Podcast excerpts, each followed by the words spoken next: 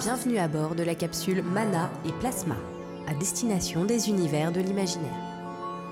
Prenez place. Dans quelques instants, nous voyagerons au travers des œuvres de l'esprit. Cinéma, littérature, science-fiction, fantasy, horreur, fantastique, musique, jeux vidéo. N'ayez crainte. L'équipage est là pour vous servir de guide. Mana et Plasma, décollage dans 3, 2, 1. Bonjour chers auditeurs et auditrices de Manet Plasma, bienvenue dans cette capsule en chocolat qui va faire fondre votre petit cœur euh, de, de bonheur. Euh, J'ai avec moi trois euh, membres de l'équipage, euh, les fameux Lolifants, là. les fameux... parce Hello que- Oui. J'ai bugué. Je suis une personne multiple. Je suis multipliée. Pardon. Tu es une personne morale. Ah ouais, la, pardon. fameuse, la fameuse Lolifant, si tu veux, je peux... Attends, je le refais. Oui, dix Euh, fameux à C'est côté de L'Olifant mon Corporation, pseudonyme. ils sont 50. J'aime bien. C'est ça notre secret. Donc nous avons aujourd'hui avec nous euh, l'Olifant Corporation. Bienvenue à toi, euh, chère euh, corporation qui euh, maîtrise l'univers. Euh, nous avons aussi euh, Marc, euh, l'IA euh, connectée euh, qui dépasse notre conscience à tous dans l'univers global. Bonsoir depuis l'univers global. Et, et nous avons donc euh, Saïd, euh, le constructeur euh, qui fait tout avec des trois bouts de carton. Bienvenue à toi. Salut. Mais vas-y, du panache Et vous n'êtes que des, des constructions de mon esprit. Aucun panache n'est nécessaire. Ah, C'est beau, Ah oui, bravo. c'est beau. C'est c'est ça, c'est ça la vraie modestie, la vraie euh, modestie d'un constructeur de, de dire que que voilà que il est, humble, humble face à la création. Et donc, euh, donc euh, cette capsule euh, où nous recommandons des œuvres, où on parle d'auteurs ou de, ou de faits dans la SFFF qui nous intrigue ou nous interpelle.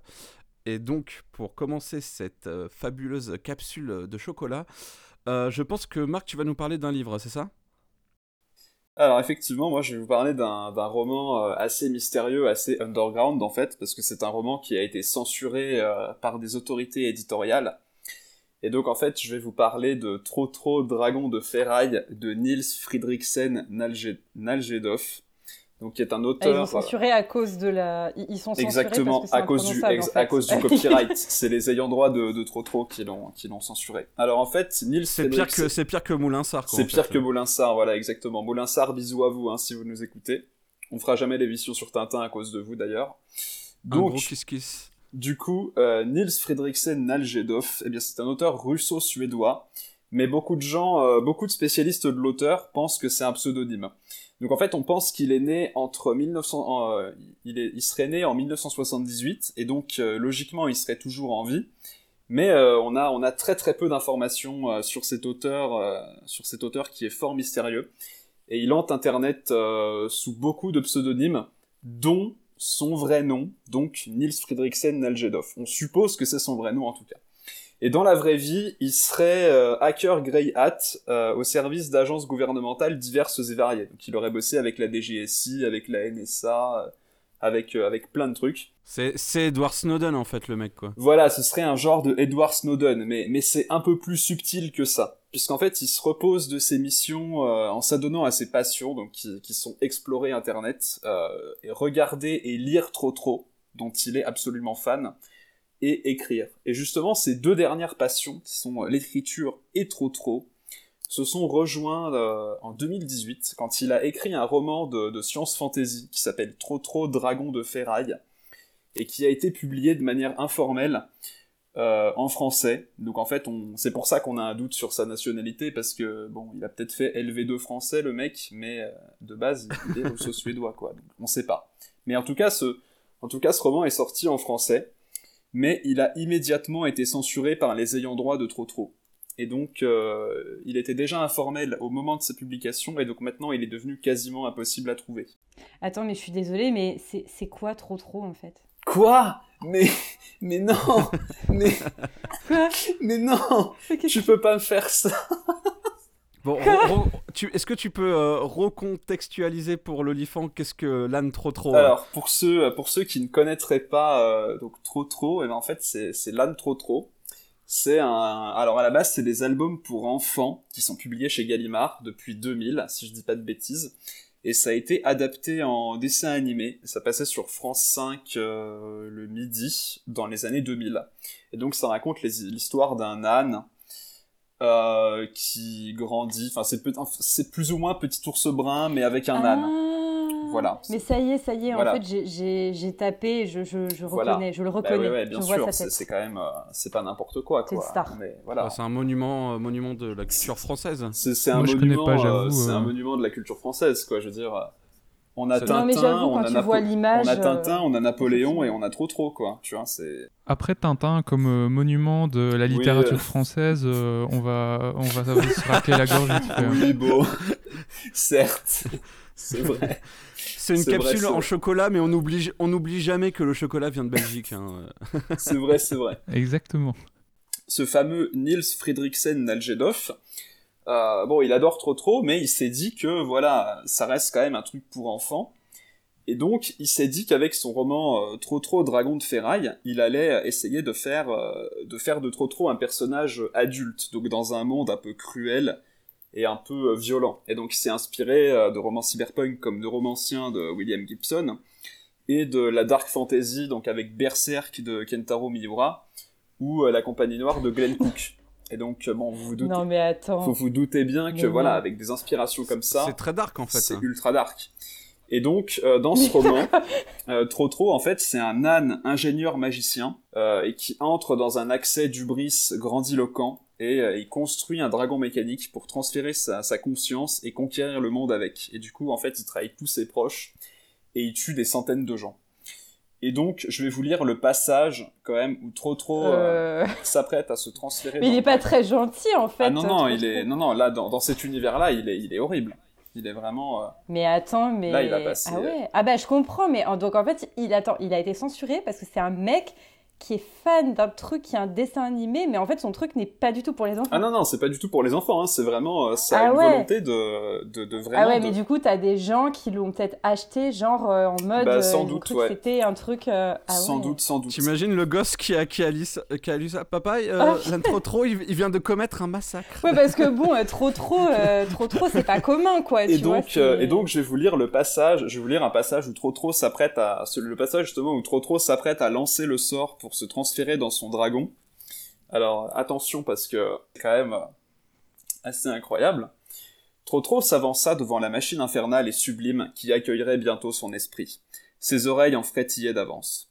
Il contempla les quatre ailes de métal et les tubulures grises des deux queues garnies de pointes et de mitrailleuses, la gueule garnie de crocs acérés et d'un lance-flamme, et le corps blindé et titanesque qui emplissait toute la grande salle de son atelier secret.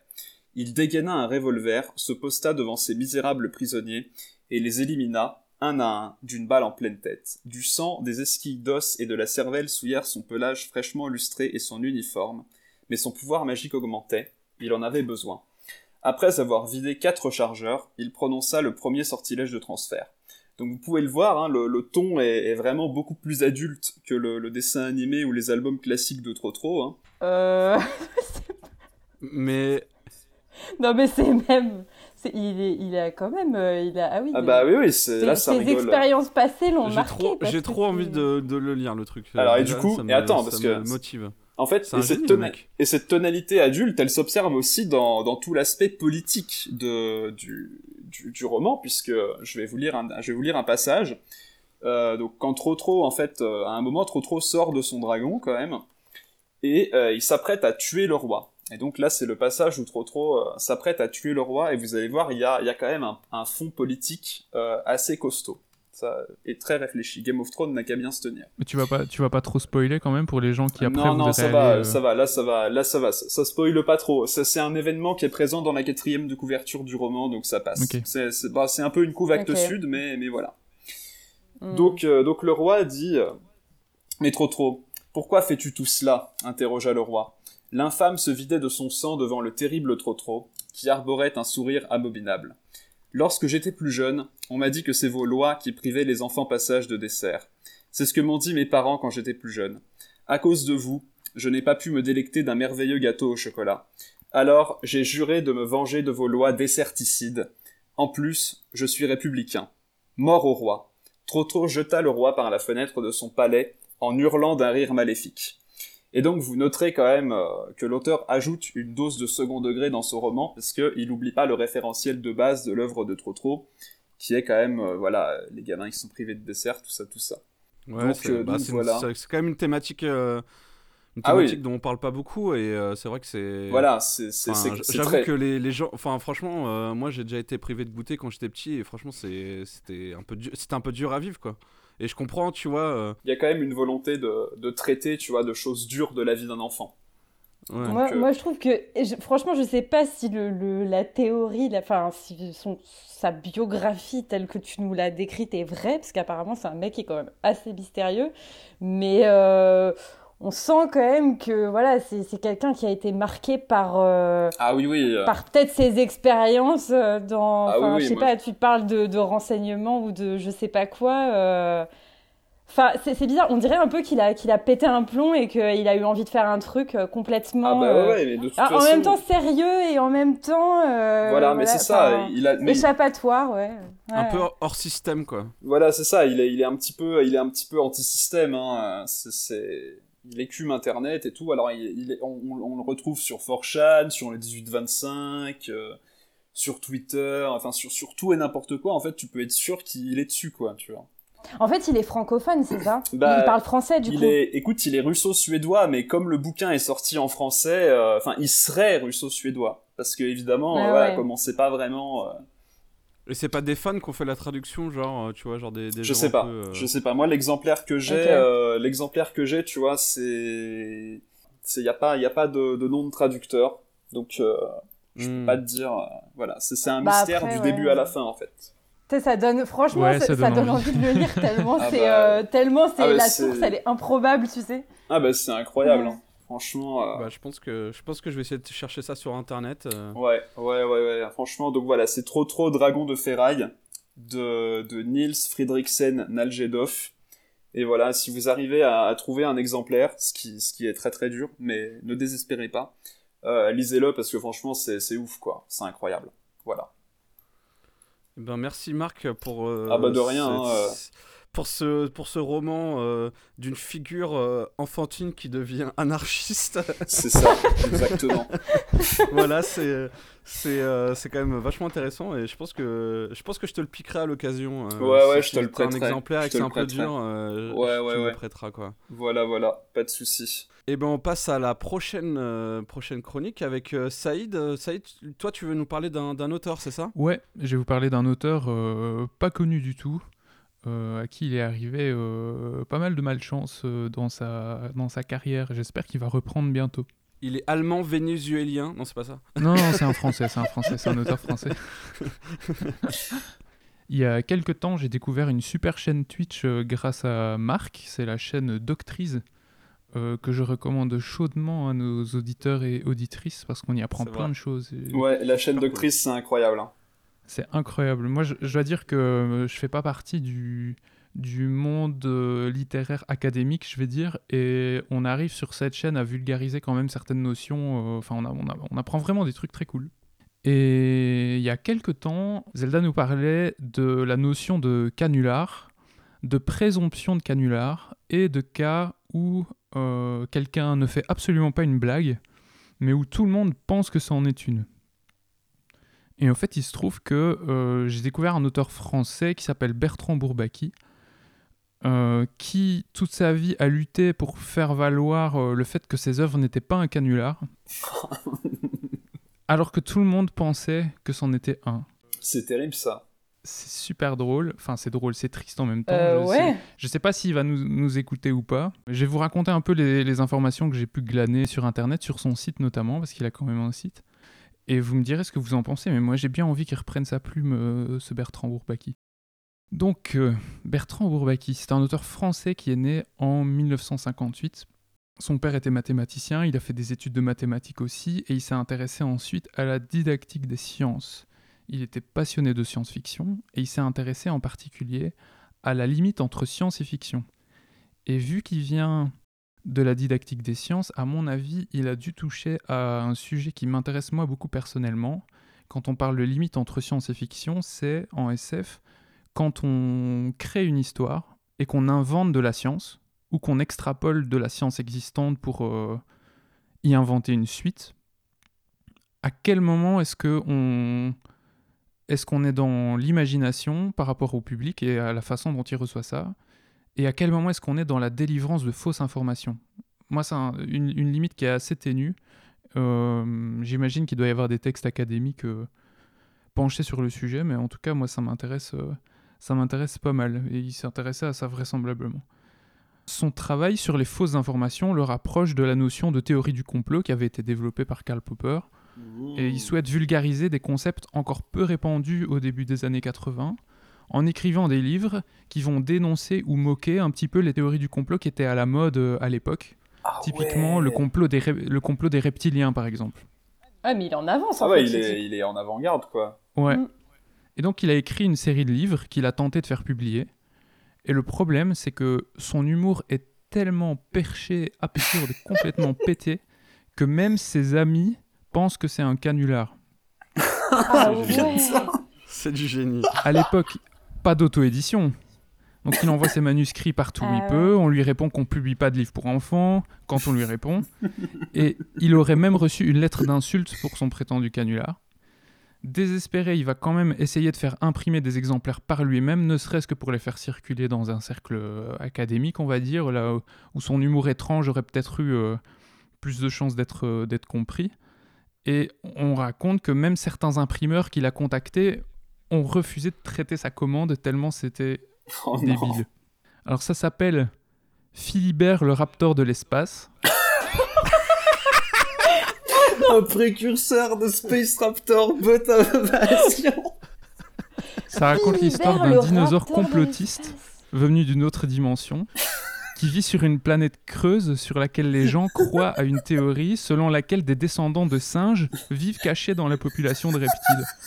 Mais non, Ils c'est ont pas de, ils ont génial. pas de pyramide, mais ils ont des cubes. C'est énorme. c'est énorme. Philibert voyage dans une couscoussière volante parce que, Oh. je cite, les soucoupes n'ont pas de couvercle. Et le vaisseau porte un nom. qui- Le nom du vaisseau, c'est la Rescouscous. Alors on peut, trouver, on peut trouver des résumés du premier livre dans lequel il dit que Philibert le raptor de l'espace doit, je cite encore une fois, sauver les dinosaures des griffes du maléfique Dinosaurgue. Et Ah les autres tomes, les autres tomes ont des titres incroyables. Philibert le raptor de l'espace et l'hypercube du roi Arthur. Philibert le raptor de l'espace et l'attaque des clowns. Je vous jure qu'il y en a un qui s'appelle l'attaque des clowns. Philibert le raptor de l'espace. On a perdu Marc. Et le complot des catégories avec KT-gorille, euh, les singes. Et alors les catégories, c'est c'est un truc de matheux, c'est un truc de matheux. Je serais bien incapable de vous en parler. Philibert le raptor de l'espace et Robin des boa constrictors. Oh, Et à mon avis, il a continué à écrire. Il a dû continuer à écrire jusque dans la fin des années, euh, des années 90 ou des années 90, puisque le dernier s'appelle Philibert le raptor de l'espace et Happy Popper à l'école des sourciers. ah, Ah, Très joli. Alors, il doit exister que quelques exemplaires à peine de ces bouquins, qui vraisemblablement doivent être juste des photocopies de manuscrits reliés à l'arrache. euh. Par contre, euh, je vous disais, il a un site internet. Très dur de savoir si c'est lui qui a construit le site, qui a quand même l'air assez récent, ou si c'est des fans de la première heure qui se sont transmis ces écrits religieusement en secret. euh. Toujours est-il qu'apparemment, il, aurait impri- il aurait fait imprimer des exemplaires, ça aurait été présenté dans au moins deux salons, euh, un en France, un au Québec. Et euh, je vous propose de spammer le formulaire de contact euh, du site pour que cette personne publie ses, Bernard, publie ses hein. Bernard, Bertrand si- Bourbaki. Bertrand Bourbaki, si tu nous écoutes, euh, je suis prêt à, à faire une interview de malade de toi et à, à lire et chroniquer tous tes bouquins. Donc s'il te plaît, si tu nous écoutes, contacte-nous. Si quelqu'un a les bouquins, contactez-nous. Parce que moi, je suis chaud patate. Contactez-nous, euh, on signe une pétition, on fait tout ce que vous voulez. Et le site, euh, c'est philiberleraptor.fr. La blague est... Saïd, Saïd, en fait, tu as trouvé pour Marc le Chuck Tingle français. Mais ouais, c'est le check. Mais Ah il a ouais, pas ouais. l'air, euh, il a pas l'air de verser dans euh, des trucs sexuels bizarres. euh, du coup, je ne Ah sais oui, pas oui, si mais- ça plaira à Marc. Oui, oui, mais même sans truc sexuel bizarre, moi, je, moi, je, la cous, le, le, le, la, la cou- le couscous, euh, la cou- le vaisseau couscoussière. Scoussière. Ah ouais, c'est non, moi, génial je, ça. non, non, C'est moi, je, incroyable. moi, je, eh, Incroyable. moi, je suis totalement. Peut-on s'imaginer que euh, comment c'est quoi c'est qui qui a sorti un, un bouquin qui s'appelle Vol au-dessus d'un nid de couscous Cer- certainement Quelqu'un a fait inspiré ça. de Mais qui a fait ça mais si- vous connaissez pas Mais m- moi, Qui a fait ça je me retrouve en, tout cas, Bertrand, c'est mon nouveau, c'est mon nouveau héros. Je veux qu'on l'ait sur Mana Place. Ah ouais, ouais, moi, je, moi, je veux que, je, je veux faire une émission avec lui. hein.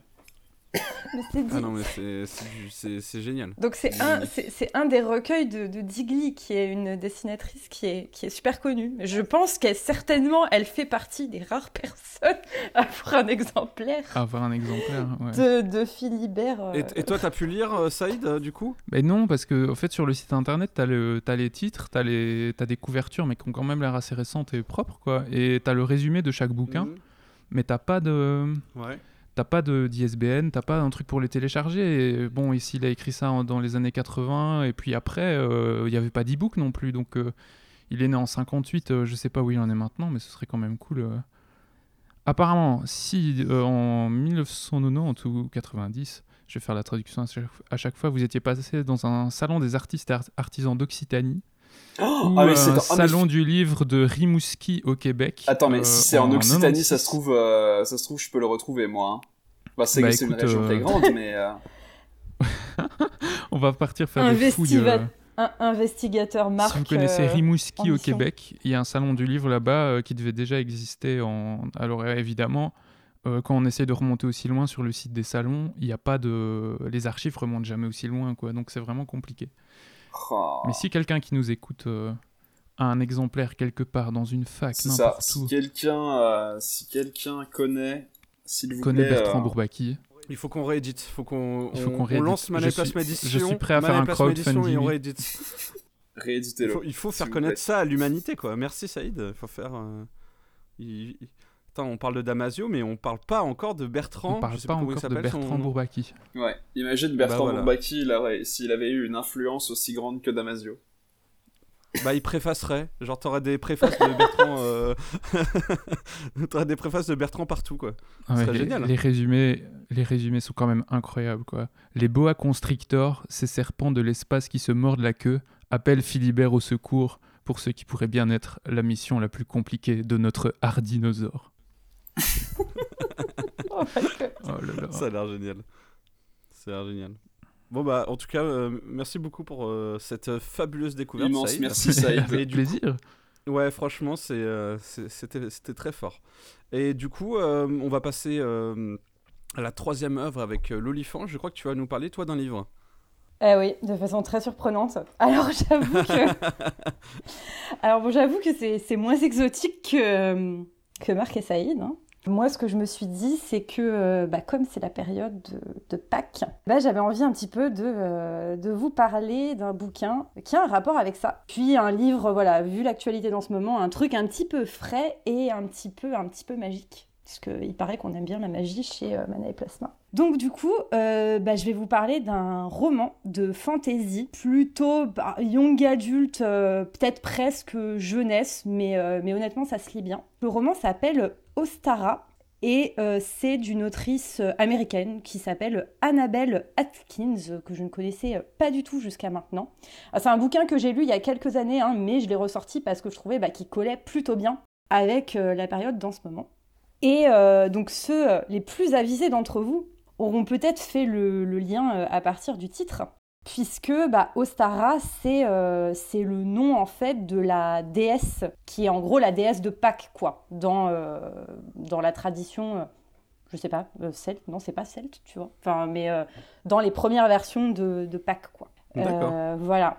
Et en fait, bah, c'est une très euh, mignonne réécriture fantasy de euh, toute l'histoire euh, autour de Pâques. Alors sans euh, l'aspect religieux. Hein.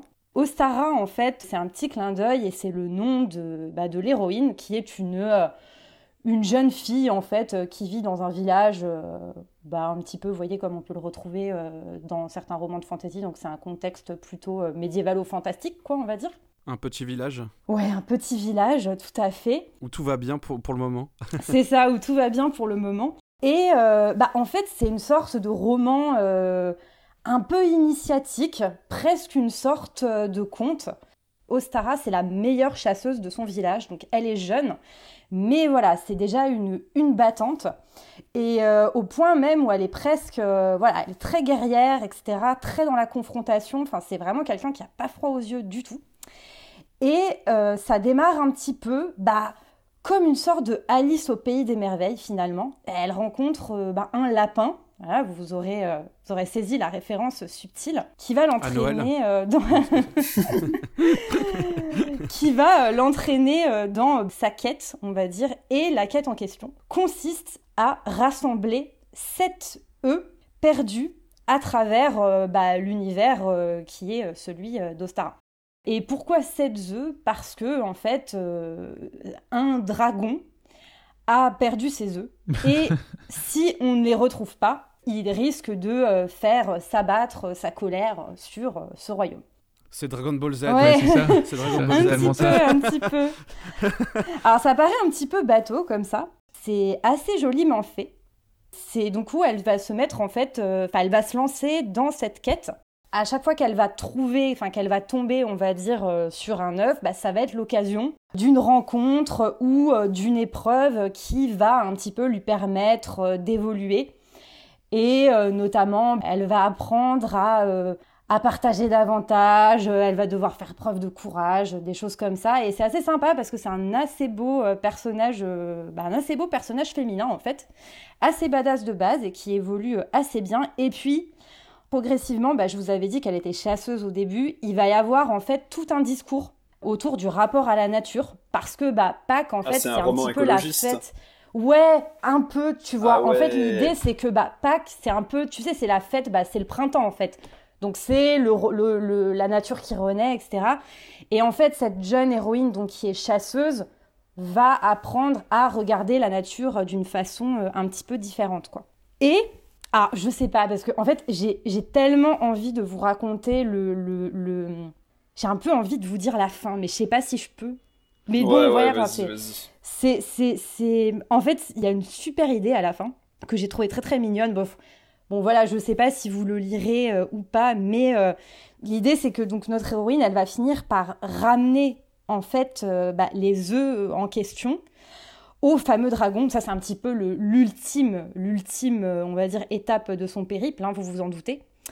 Euh, le problème, en fait, c'est que quand elle va arriver devant le dragon, eh ben, euh, le dragon va entrer dans une colère noire. C'est une, c'est une maman dragon, hein, en l'occurrence. Hein. On n'est euh, on pas là, euh, on n'est pas sexiste dans ce roman. Est-ce qu'il cite Jacques, est-ce qu'il cite Jacques Cheminade en disant je suis un homme en colère Ah bah non. Bah non, c'est une dragonne. Et ah est-ce, est-ce qu'elle dit je suis une femme en colère Sauf que là, bah, la dragonne va, va s'énerver parce qu'en fait, elle va penser que Costara veut du mal à, bah, futur petit. Sauf que cette dragonne habite à côté d'un arbre très spécial. Et je sais pas si vous voyez où je veux en venir, mais euh, bah, cet arbre est un, cacaotier en fait. Il va s'engager en fait un combat entre le dragon et Ostara. Et euh, bah, le cacaotier va finir broyé d'abord par euh, bah, les griffes, les crocs de la dragonne, puis fondu par le, feu qui sort de sa gueule. Et, euh, et bah, peut-être que vous l'avez compris, euh, ça va donner euh, le fameux chocolat de Pâques. Voilà. oh, c'est trop mignon. Ah ouais. Les origines épiques de Pâques. Mais ouais, mais c'est trop bien. Je vous, je vous dévoile pas tout, mais bon, la, la, voilà, Ostara va trouver un moyen de, de résoudre, on va dire, ce, ce, ce, combat autrement que par le combat. Mais bon, bah voilà, je vais pas tout vous dire, hein, parce que là, je vous, je vous en ai déjà dit pas mal. Mais voilà, donc l'idée c'est que euh, on a toute cette petite histoire euh, autour de Pâques euh, et à la fin, ben, vous vous en doutez, l'héroïne va ramener un peu de ce fameux chocolat dans son village et donc on raconte que ce serait comme ça que que toutes les traditions de Pâques sont nées. En tout cas, c'est comme ça que Annabelle Atkins le présente. Voilà. Le fameux euh, chocolat mythe de Campbell, en fait, c'est ça. Le chocomite.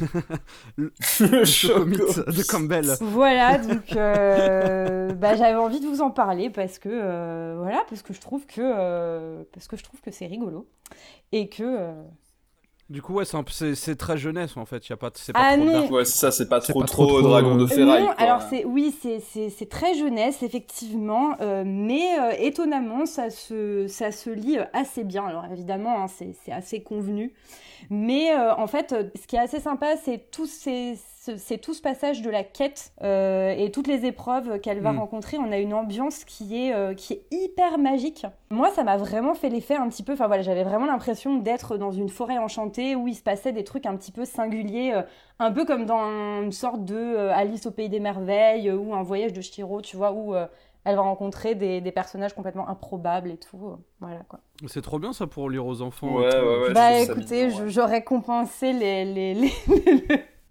J'aurais compensé les, les, les, dragons de fer et les, et les raptors. Euh, les raptors de l'espace. les raptors de l'espace. Les ânes, les, les, ânes cybernétiques et les, voilà, ouais. Mais oui, euh, effectivement, euh, je trouve que pour, bon, voilà, pour des, peut-être pour des parents qui ont des, qui ont des jeunes, qui ont des jeunes enfants ou des jeunes peut-être adolescents, ben voilà, ça peut être, un, ça peut être une petite lecture sympa euh, à cette période de l'année. Eh ben merci beaucoup Louis ouais. C'était vachement cool, euh, toutes vos recommandations, franchement. Euh, ça, donne, ça donne envie de, lire et de découvrir, de découvrir tout ça. Ouais. des trucs. Ouais, des œuvres assez underground en plus, hein, finalement. Ouais. Et un jour, peut-être qu'il y aura le euh, Mana et Plasma Univers. C'est ça. Tous ces personnages euh, Se là vont être dans un, dans un, même, euh, dans un même livre.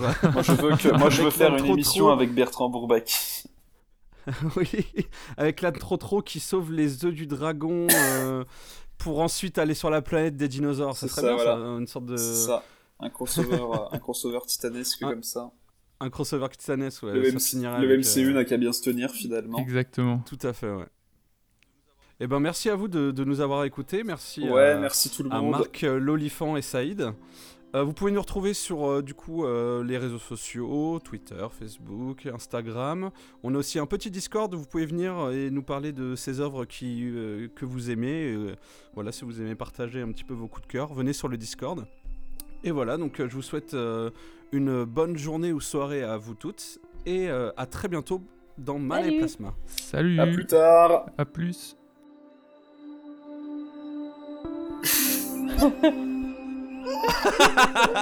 Ah, c'était génial. C'était trop bien. On coupe